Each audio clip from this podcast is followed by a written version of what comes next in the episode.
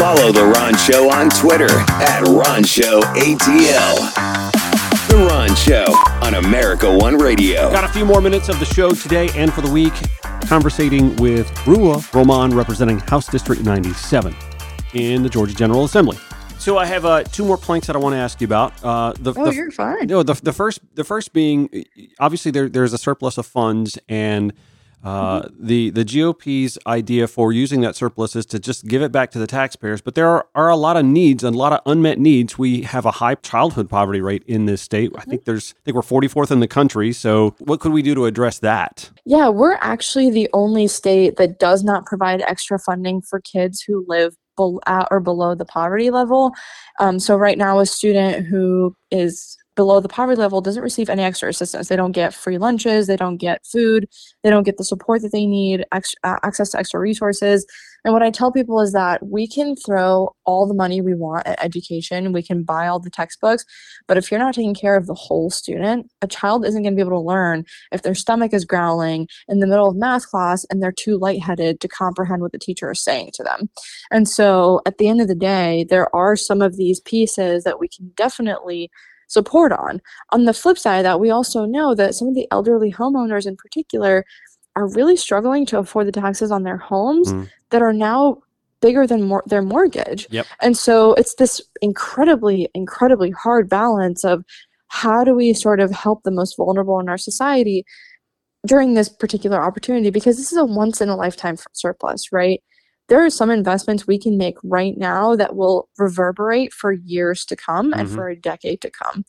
And, you know, I'm someone who's kind of like, we can also put this money away and pull out some of the you know the the like money that like amortizes off of it and use those for long-term programs right? Like Right. kind of like an like a state endowment. Um, colleges do this. They pull from their endowment um, for scholarships but that money is constantly replenished. And so could we get a little more creative as an example? Um, but yeah right now it's kind of like um, you triage medium term long term goal. I Mhm. feel like triaging, we need to get people's salaries to where we're competitive because right now the, the turnover rate in every state job, whether that's education or otherwise, is just ridiculous. Mm. Um, and then medium term, you kind of look at what's what are some of the programs that have been missing for a long time that we can stand back up. And then the long term is what can we do to to sort of overhaul some of these systems a little bit more so they are more responsive to people's needs.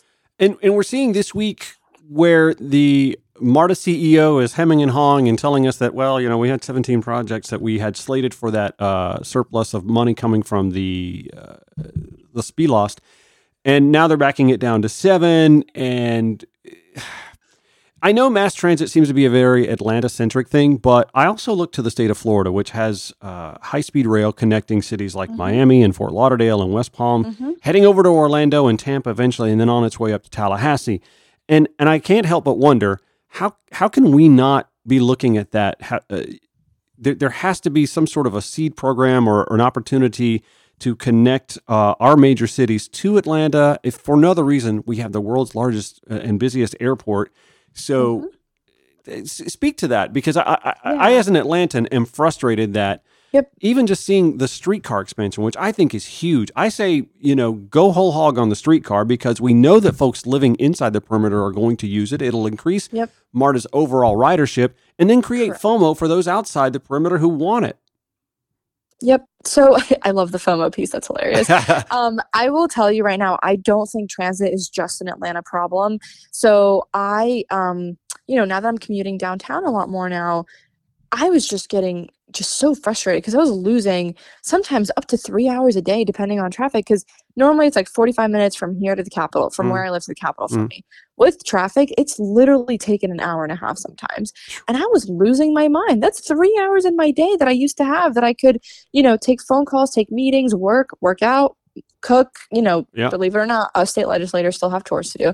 Um, like a lot of us, since we're at the Capitol Day, are like literally catching up on laundry. It's like the funniest thing. But um but you know that is that is a reality and it has i mean i cannot you can probably see this on my twitter i literally cannot overstate the positive impact it's had on my mental state that i found out i have a bus option i Mm. literally have an express bus that goes from a park and ride location that's like 10 minutes from my house Mhm. um, sugar loaf mills um, bus stop all the way down to the Capitol. Mhm. And it's an express bus and it's awesome. And I will sit there and I will get work done. I will read. I will, I mean, it is just, it makes such a huge difference just on productivity alone. On the flip side of it, it also means that's one less car on the road, right? Yeah. Oh, It's, absolutely. Instead of it just being like, and that, like there were, there have been a minimum of 20 to 30 people on my bus every morning. That's 20 to 30 Yep. cars off the road Yep. right? That's congestion that is reduced. That is pollution that is reduced. That is, you know, wear and tear on our roads that is reduced. And there's just uh, for me, it just seems so short. Like I was I was joking the other day with people. I said, you know, unfortunately some of this does have to do with racism with the whole like Oh yeah. dog whistle of we don't want crime coming to our neighborhoods. Right. Fr- from the inner city. people- Yeah. Right, right. And I remind people of that skit that's like, if someone's trying to steal your plasma TV, I guarantee you they are not going to be using MARTA to do it because, you know, it's not, you know, they're going to be trying to make a quick getaway and, oh, the train is delayed by like 20 minutes. like, it's not going to happen. Yeah, I would have And questions if I got to the platform and I saw a guy or or, or a lady with a with a flat screen under her arm. You know, I would have some And, questions. like that's what we try to tell people is that hey you know it actually does create safer communities it is literally the one thing i miss about dc by the way but you know it's such an important it's such i mean this is i think to me is is such a uh, a point of weakness for our state that we need to address because also think about the people in savannah in Mhm. augusta Mhm. in Macon that would so greatly benefit and it would open up so many opportunities for them and us Here's the thing. I am a former Augustan. I used to have to take uh, when I would fly home to visit my family in Augusta. I used to work in radio all throughout the southeast, and I would fly into Atlanta. Yeah. And the cheapest option was either to have family pick me up, which is a pain in the butt for a two and a half hour drive there and back, or to take a van service that would you know be like 85, 90 bucks, Yep. you know, uh, one way. And I, I hated it, man. I always I was telling Mhm. myself I would love for there to be a, a rail line or a high speed rail that would zip me Yeah. to the uh, that would be so useful. And again, as you talked about, taking vehicles off the highway.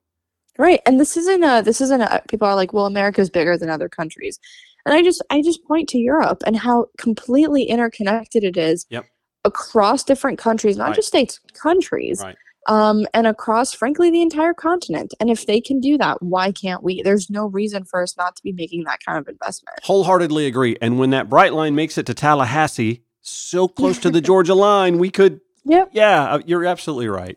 Ruwa Romman, I appreciate the time. Is there anything else you would like to uh, to to focus on before we let you go, so that you can let folks know what you guys are working on inside the Gold Dome? So i um what i what i've been sort of harping about and sound like a broken record on is that local government is so much closer to us than we realize and that every single person listening to this can literally change the way a state legislator approaches an issue and what i mean by that is you know i'm in a group chat of freshmen and we were talking about how whenever we get maybe two just two two emails on an issue we're like oh my gosh people care about this let's mm-hmm. talk about it and so I really encourage people. Session is only 40 half days. We've got about 30 something days left.